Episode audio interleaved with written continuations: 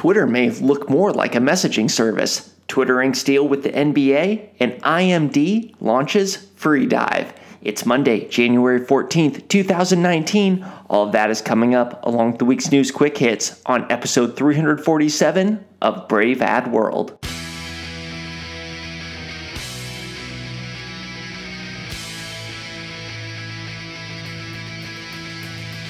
New consumers, new media, new strategies. This is Brave Ad World. Hello, everybody. Welcome to episode 347 of Brave Ad World, the official podcast of braveadworld.com, which combines actionable insights with some of the latest headlines in social media and digital marketing news. Every week or close to it, I take the top stories, provide a recap, and then share insights as to what those stories might mean to us as marketers. My name is Taylor Wiegert, and 2019 is finally getting back into the swing of things. Had a very short episode last week with really not too much going on. This week, CES is in full force, and there are actually some things to talk about. So, with that, let's get into the headlines and talk about Twitter. Actually, most of this episode, I'm going to be talking about Twitter. So, so let's talk first about kind of the future of Twitter and where it might be going in terms of messaging. So the Twitter we know now may soon look more like a messaging service, according to Twitter's VP of product at least. Right now, the service is considering adding features users would find commonplace in WhatsApp and Messenger, things like chat bubbles and online status indicators when replying to someone. Not things you find in Twitter today, but certainly in those messaging apps. And Twitter's very much been a broadcasting app up until this point. Of course, there are conversations that happen within that, but it always starts with broadcasting a thought. Well, now the platform is wondering what it would look like if it went back to its SMS roots a bit more. And the answer is it looked much more like a messaging platform. There are no confirmations when or if Twitter would roll out updates like this, but the earliest they'd make their way out of testing is next year. But as we learned about these updates to make it more like a messaging app, we also learned that Twitter is testing out threaded conversations to make it easier to follow by nesting replies within tweets to see who is responding to who in a conversation. A lot like Reddit, if you're familiar with that. Twe- tweets will also be color coded with labels to make those easier to follow. So these features, they shouldn't be too big of a surprise. Jack Dorsey has stated that his ambition for the platform is to, quote, increase the health of public conversation. So each of these updates, each of these tools seems to be about facilitating the back and forth interactions between users. Again, public conversation.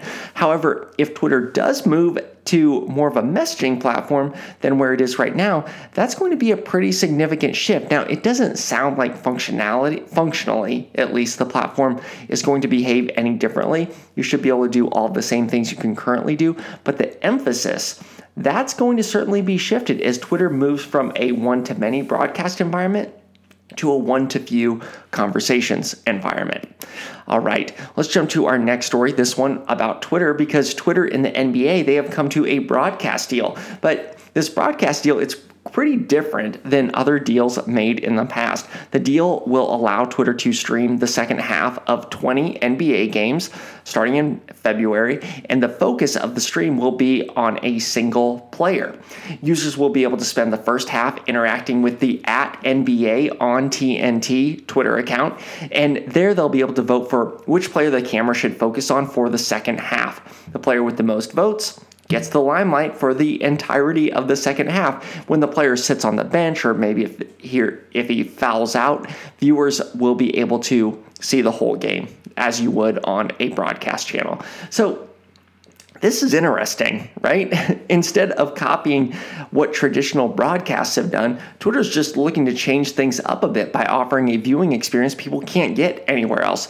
At the same time, traditional broadcast partners like Turner and just other TV networks, they aren't having what they offer cannibalized or just copied by other services. The second half of the basketball game, it's certainly the best part. I think the focus of a single player chosen by the audience, that's a nice move that increases audience interaction.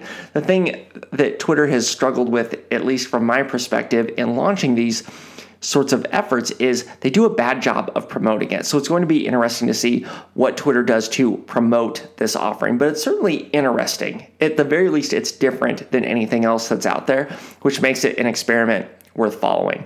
All right, let's talk lastly about Amazon owned IMDb. So Amazon owned IMDb, they just launched a new video streaming service called Freedive.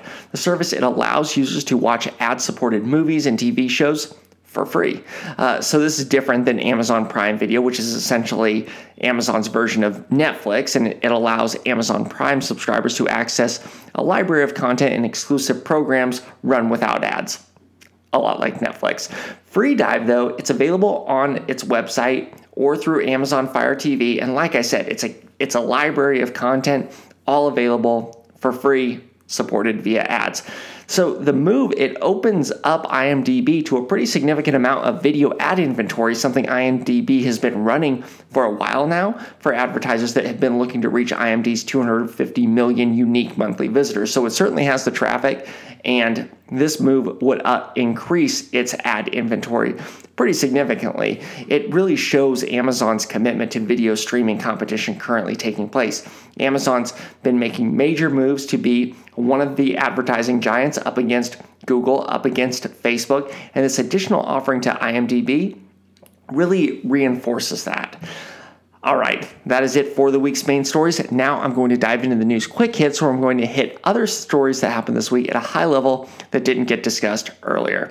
First up, Hulu announced that it now has 25 million subscribers, which is a pretty significant jump from the 17 million it had only a year ago. This isn't anywhere near Netflix numbers of 60 million, but the jump is notable.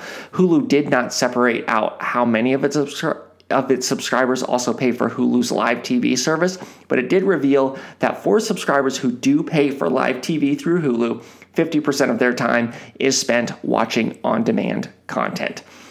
Instagram is allowing users to post the same content to two or more accounts at once. The feature is certainly going to be one that's welcomed by social media managers and content creators and influencers and such. Kevin Systrom Instagram's founder, he was actually against such a feature and he wanted to maintain the platform's authenticity. But since he left the company, it appears Facebook is ready to move forward with this update.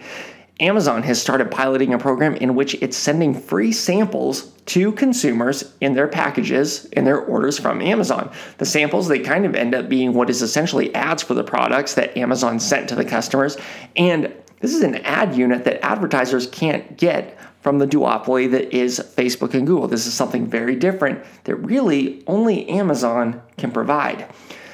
Next up, we now have it Mark Zuckerberg's personal challenge for 2019. Uh, this year, Zuckerberg plans to host public discussion about the future of society to understand how technology will shape human behavior and expand his thinking beyond engineering. Now, this sounds like a personal challenge that would have been better served five or so years ago, but you know what they say about hindsight? It is 2020. Uh, Google is adding Google Assistant to Google Maps, which means users will be able to verbally ask Google Maps for directions home or ask for restaurants nearby, for example. No more tapping required. Uh, users will also be able to use Google Maps to respond to text or send their ETAs by voice. All right, that is it for episode 347 of Brave Ad World. I always love hearing from you. Send questions, comments. Let me know what you like. Let me know what you don't like to braveadworld at gmail.com. If you get a chance, rate and review this podcast on iTunes or your platform of choice. It helps me know what you think and it helps others find the podcast. I can be found on Twitter at T Wiegert. That's T W I E G E R T. You can also check out braveadworld.com where I occasionally share my personal thoughts and insight on marketing. As always, thank you so much for listening. Have a great week.